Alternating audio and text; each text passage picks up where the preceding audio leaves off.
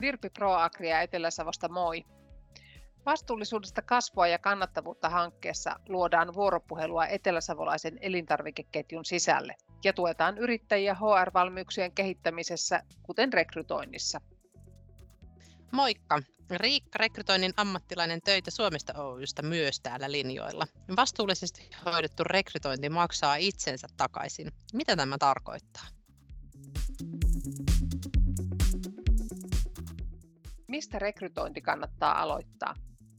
Siinä vaiheessa, kun yrityksessä tai maatilalla huomataan, että lisäkäsiä tarvitaan, niin mistä kannattaa lähteä liikkeelle? Ihan ensimmäinen tehtävä, mikä siinä vaiheessa pitää suorittaa, niin on miettiä, että pitääkö rekrytoida ihminen oman porukan ulkopuolelta niin sanotusti uutena vai olisiko siellä porukassa mahdollisesti sellainen ihminen, joka olisi kiinnostunut tästä tehtävästä ja olisi ihan hoidettavissa oleva homma, että joku sieltä talon sisältä rupeisikin sitä tehtävää tekemään. Eli jos tunnetaan se oma henkilöstö jo hyvin tai tehdään vaikka kehityskeskusteluja, niin hyödyntää sitä tietoa antia ihmisten toiveista ja halukkuudesta kehittyä tai muuttaa tekemistä. No just näin, siis se, että kun jos on, jos on niin kuin hyvin kartalla siitä, että minkälaista, minkälaista porukkaa siellä on, niin pystytään sitten ottaa nämä huomioon, että siellähän voi mahdollisesti olla joku henkilö, joka on pitkäänkin tehnyt samaa tehtävää ja olisi kiinnostunut kiinnostunut sitten tekemään välillä vähän jotain muuta tai joku olisi mahdollisesti kiinnostunut ylenemään tai muuta, että jos ei semmoista avointa keskustelua ole, niin sittenhän, sittenhän tätä ei pysty sitten tietämään, että mitä toiveita siellä on. Ainahan se ei tietenkään ole mahdollista, mahdollista sieltä talon sisältä, sisältä ottaa, mutta että se olisi hyvä, että olisi tiedossa, että onko tämmöinen mahdollisuus ylipäätään olemassa, koska olen huomannut tässä vuosien aikana, että aika usein se ensimmäinen ajatus on vaan, että no niin, nyt rekrytoidaan uusi, eikä ollenkaan mietitä sitä, että mikä se tilanne siellä just sillä hetkellä on. Joo, ja, ja voihan olla, että siihen nimenomaiseen tehtävään, jos löytyykin talon sisältä tekijä valmiiksi, niin ehkä hänen paikalleen johonkin toiseen tehtävään joudutaan sitten rekrytoimaan. Juuri niin, sehän on ihan mahdollista, että rekrytoinnilta ei voida välttyä, mutta pysähdytään sitten kumminkin niin miettimään se, että mihin tehtävään sitten ihan oikeasti sitten rekrytoidaan.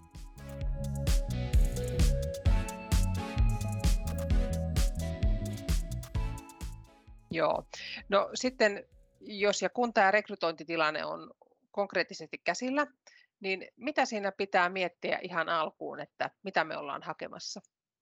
Se alkupohdintahan on todella tärkeä, että ollaan oikeasti kartalla siitä, että mistä nyt on kyse. Helpottaa sitä loppumatkaa sit joka vaiheessa, kun itse tietää, että mihin tehtävään on rekrytoimassa. Usein, ne, usein ne ajatukset saattaa olla itselleen itsestäänselvyyksiä, mutta et pistäisi niitä asioita ihan ylös, että miettisi esimerkiksi sen tehtävän kuvan tosi tarkkaan, että mikä, mikä se on, mitä tämä palkattava henkilö tulee sitten siellä arjessa tekemään. Ihan minkälaisia taitoja ja kykyjä tarvitsee, että pystyy sen tehtävän, tehtävän siellä suorittaa ja totta kai myös se persona, että minkä, minkälaisella luonteenpiirteillä omistettu henkilö siinä pärjää, että jos on tarkkuutta vaativa tehtävä, niin silloin ei ehkä kannata suurpiirteistä henkilöä siihen valita ja totta kai esimerkiksi sosiaaliset taidot, niin jokaisessa tehtävässä ei tarvitse olla yltiösosiaalinen, mutta jos esimerkiksi asiakaspalvelua tekee, niin silloinhan se on hyvä, että on ne sosiaaliset taidot kunnossa. Ja kuinka itsenäinen se työ on ja kaikki nämä kun on mietitty tarkkaan, niin tehtävän kuva niin pystyy siitä sitten jo aika hyvin miettimään, että minkälaista, minkälaista persoonaa tähän tehtävään kannattaisi lähteä hakemaan.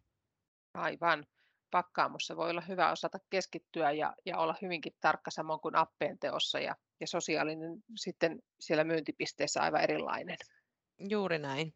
Ja sitten on semmoinen yksi tärkeä asia myös miettiä, että toiveitahan totta kai saa aina olla kaikenlaisia, mutta että mikä on sitten se realistinen taso, mikä on pakko saavuttaa, kun haetaan sitä tekijää. Et onko siellä sellaisia asioita, mitkä olisi kiva saada, mutta josta voidaan tarvittaessa tinkiä. Et nyt esimerkiksi kielitaito voisi olla semmoinen pohdittava asia, että miten jos sitä suomenkielistä työntekijää ei sieltä löydykään, koska aika usein luonnollisesti suomenkieliset työnantajat niin toivoisivat, että työntekijätkin olisivat suomea osaavia, mutta et voisiko olla mahdollista, että siellä kommunikoitaisiin englanniksi tai jollain, jollain toisella tavalla?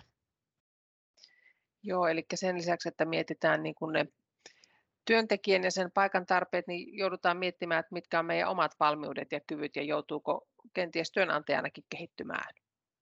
Se on just näin, ja jokainen tämmöinen rekrytointi on hyvä tämmöinen pysähtymisen paikka sit miettiä, että missä se koko, koko organisaatio siinä vaiheessa on ja missä kohdassa voisi mahdollisesti kehittyä.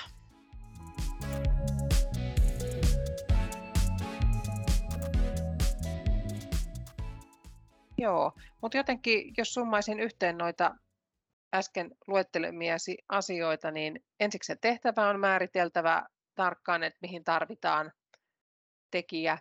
Sitten minkälaiset taidot ja kyvyt sillä tekijällä on oltava valmiiksi ja, ja missä me kenties voidaan sitten auttaa ja, ja kouluttaa eteenpäin. Ja sitten tämä henkilön persona, että se soveltuu siihen tehtävään ja mielellään tietysti tiimiinkin. Juuri näin. Ja juuri tämä, niin kun, että etsitäänkö nyt sitten sellaista niin sanottua valmista tekijää vai voisiko olla mahdollista sitten joku vielä, vielä no, niin kuin noviisimpi, että pystyttäisiin sit kouluttaa mahdollisesti siihen tehtävään. Et sehän vaatii, vaatii omat, omat vaivan näköiset sitten tiimiltä ja työnantajalta, että käytetään sitä aikaa enemmän siihen opettamiseen, mutta, mutta sekin pitää ottaa huomioon, että tällainen vaihtoehto, silloin voidaan saada tosi hyvä ja motivoitunut, motivoitunut työntekijä. Nyt ollaan vasta rekrytoinnin suunnittelussa ja tässä tuli jo monta asiaa.